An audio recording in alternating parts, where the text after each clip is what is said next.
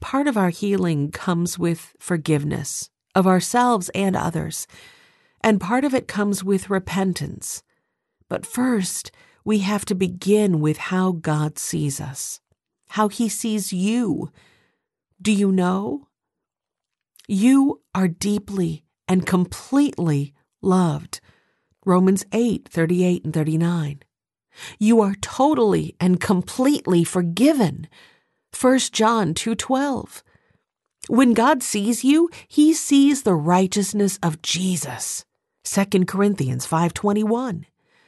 You mean the whole world to him. John 3:16.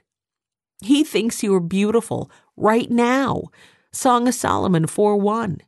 He's committed to your restoration. Romans 8:29. You are not now, nor have you ever been alone. Hebrews 13:5.